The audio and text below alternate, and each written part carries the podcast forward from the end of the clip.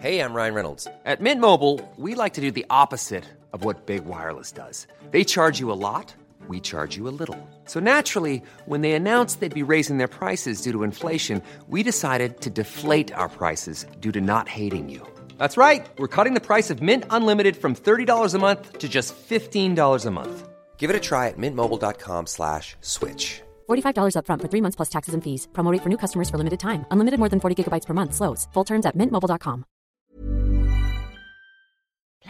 Sur écoute.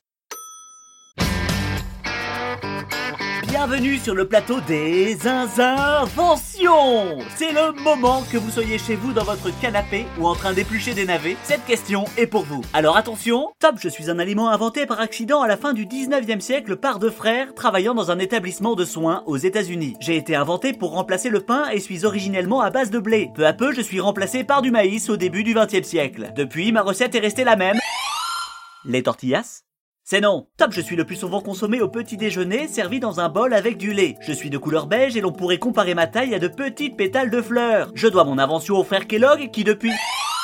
Les cornflakes? Oui, oui, oui, les cornflakes, ces petits flocons dorés qu'on adore. Et on en profite pour saluer tous les enfants qui les dévorent dès le matin et qui nous écoutent.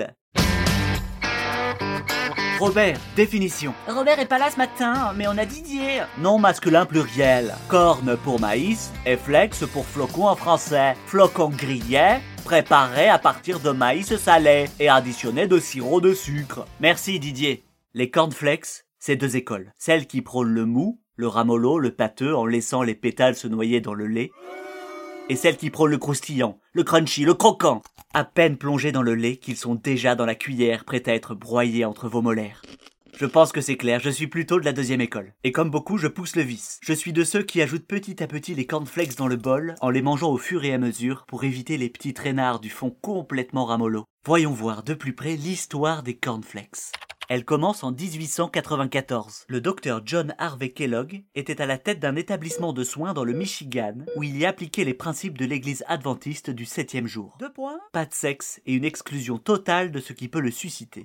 Ça veut dire quoi? Pas d'alcool, de tabac, de café, d'épices et une alimentation végétarienne ponctuée de sessions de sport. Mais non Will Keith, ce bon vieux Will, frère de John Harvey, avait pour objectif de trouver des produits de substitution pour parfaire ce régime. Un jour, ils tentèrent de remplacer le pain en faisant bouillir du blé. Sûrement appelés pour une urgence, ils en oublièrent cette bouillie qui, quelques jours plus tard, avait fermenté et durci. Après tout, pourquoi pas? Comme une pâte à pain, ils l'aplatirent au rouleau. C'est la pizza Mais les grains de blé explosèrent, se transformant en flocons. Après cuisson, ils servirent cette nouvelle préparation à leurs patients. J'espère que ce sera mieux que la manite phalloïde. Surprise, les patients en redemandent. L'histoire ne dit pas s'ils ont bien digéré cette première fournée. En tout cas, les cornflakes étaient nés. Et depuis, Kellogg's est un cadre du marché du céréal dans le monde entier. Oh my god Vous savez qu'en France, Kellogg's détient plus de 44% du marché des céréales? Pas dégueu. Eh oui, tout le monde connaît au moins l'une des marques de Kellogg's. Miel Pops, Spécial K, Coco Pops, Trésor, Smacks et bien sûr les Frosties. Et c'est pas les Frosties qui empêchent de faire l'amour, croyez-moi. En France, environ 18 kilos de céréales de petit déjeuner sont consommés chaque seconde.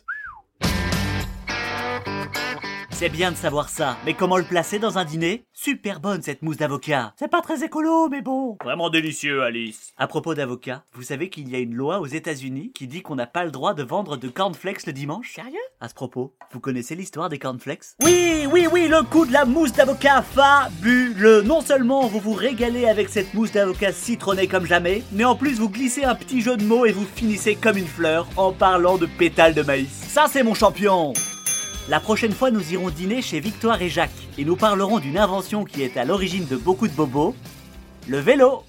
La toile sur écoute